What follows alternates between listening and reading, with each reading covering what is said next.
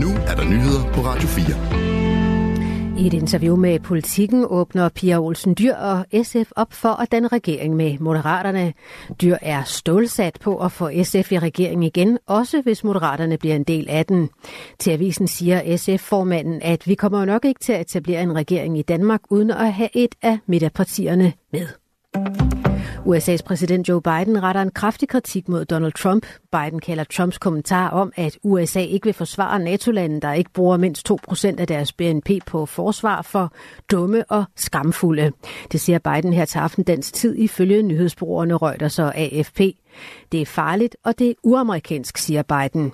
Han tilføjer, at en splittelse mellem N A T O's medlemslande kun gavner Ruslands præsident Vladimir Putin. Trumps udtalelser understreger ifølge Biden blot vigtigheden af at give økonomisk støtte til Ukraine. En støttepakke på et beløb svarende til over seks hundrede og halvtreds milliarder kroner er netop blevet godkendt i senatet i U S A efter længere debat. To tredjedele af pengene er øremærket til Ukraine. Hjælpepakken skal også stemmes igennem repræsentanternes hus, hvor republikanerne har flertal.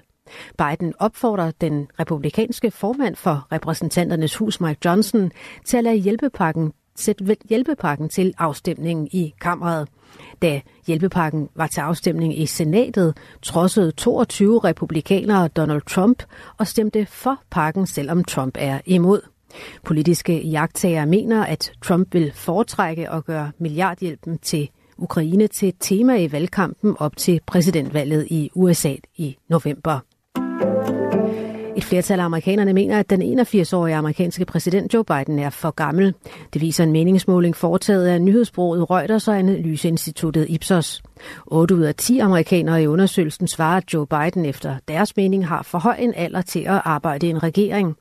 Undersøgelsen viser, at kun treoghalvtreds procent mener, at Donald Trump er for gammel til at varetage regeringsarbejde, og det til trods for, at Trump kun er fire år yngre end Joe Biden. Donald Trump bliver højst sandsynligt Bidens modstander ved det amerikanske præsidentvalg i november. tolv hundrede og syvogtredive personer på tværs af U S A har deltaget i undersøgelsen, som blev foretaget niende februar. Undersøgelsen har en fejlmargen på ca. tre procentpoint. Den fremtrædende russiske krigsmodstander og professor i sociologi Boris Kagarlitsky er blevet idømt fem års fængsel for angiveligt at have retfærdiggjort terror. Det skriver Ritzau. Oprindeligt havde Kagarlitsky fået en bøde på seks hundrede rubler, hvilket svarer til ca. femogfyrre tusind kroner, for et opslag på sin hjemmeside, der blev tolket som støtte til terrorhandlinger i Ukraine.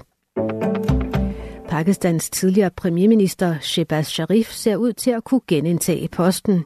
Hans parti, Pakistans muslimske Liga Nawaz, er nået til enighed med Pakistansk Folkeparti om at danne en ny koalitionsregering. Det meddeler de to partier ifølge Reuters.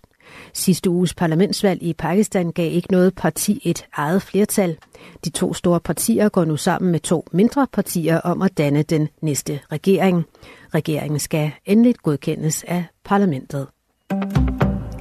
En kontrol af byggepladsen ved vandlandet Oceania i forlystelsesparken Liseberg i Göteborg afslørede allerede i april sidste år store brister, som arbejdspladsen skulle rette op på. Men det skete ikke, viser en rapport, som Svensk T V fire har set. Der blev opdaget lovbrud og sjusk i forhold til at registrere, hvem der befandt sig på byggepladsen.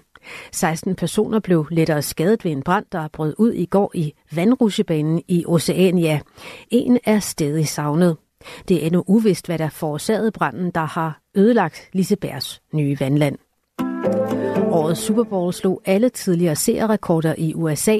Mere end et hundrede og treogtyve millioner amerikanere så med, da Kansas City Chiefs vandt over San Francisco forty-niners. Dermed er der tale om den mest sete tv-transmission i U S A nogensinde.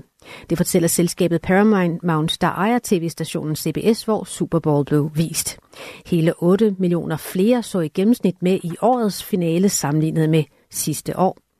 Under årets Super Bowl var kameraerne ofte rettet mod popstjernen Taylor Swift, der danner par med Travis Kelce fra Chiefs. Og vejret i aften og i nat først skyde med regn, temperaturer mellem frysepunktet og fem graders varme, svag til jævn vind fra syd og sydvest.